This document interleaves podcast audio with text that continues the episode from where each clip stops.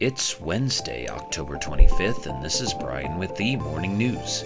Give us five minutes and we'll give you the headlines you need to know to be in the know. Senate Republicans want changes to the Biden administration's request for $106 billion in emergency funds for Ukraine, Israel, and Taiwan, and to manage the flow of migrants at the U.S. border, setting up tricky negotiations that could imperil the bill even before it makes it to the House of Representatives. The administration's proposal includes about $61 billion for Ukraine, another $14 billion for Israel for security needs, and about $9 billion for humanitarian assistance to both conflict theaters.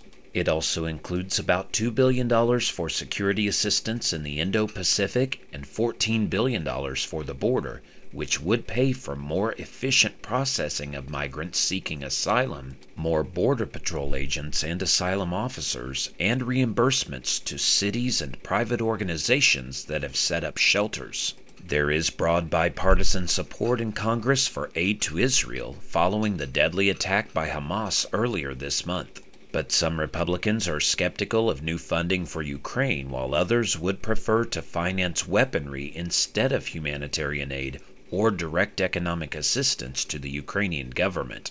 In other news, makers of everything from post it notes to jet engines to business software clued in Wall Street Tuesday on their 2023 outlooks. Markets were cautiously optimistic. The three major stock indices opened in the green and did not look back. The Dow Jones Industrial Average edged higher 0.6%, the S&P 500 climbed 0.7%, while the tech heavy NASDAQ composite rose 0.9%. Wall Street is hoping that companies can reverse three quarters of year over year declines in profits that have weighed on stock valuations. Firms' projections, meanwhile, could provide hints about if and when the Fed's interest rate hikes will begin to weaken the U.S. economy. Traders are closely watching big tech as bellwethers while they weigh whether to keep money in stocks or to snap up ultra safe U.S. government bonds. Microsoft shares extended their rally after better than expected earnings, while Alphabet slipped despite them.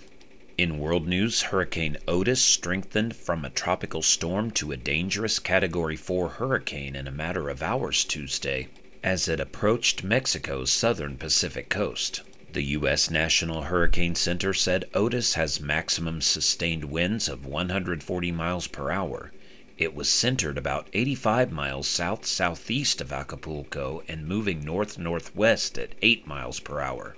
The center warned that Otis could continue strengthening and could become a Category 5 hurricane with top winds above 157 miles per hour before making landfall.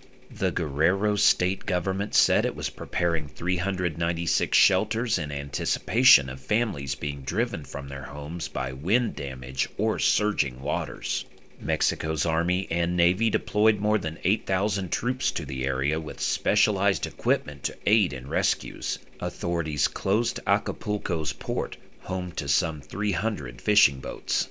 Otis was expected to dump 5 to 10 inches of rain on Guerrero, with as much as 15 inches possible in some areas.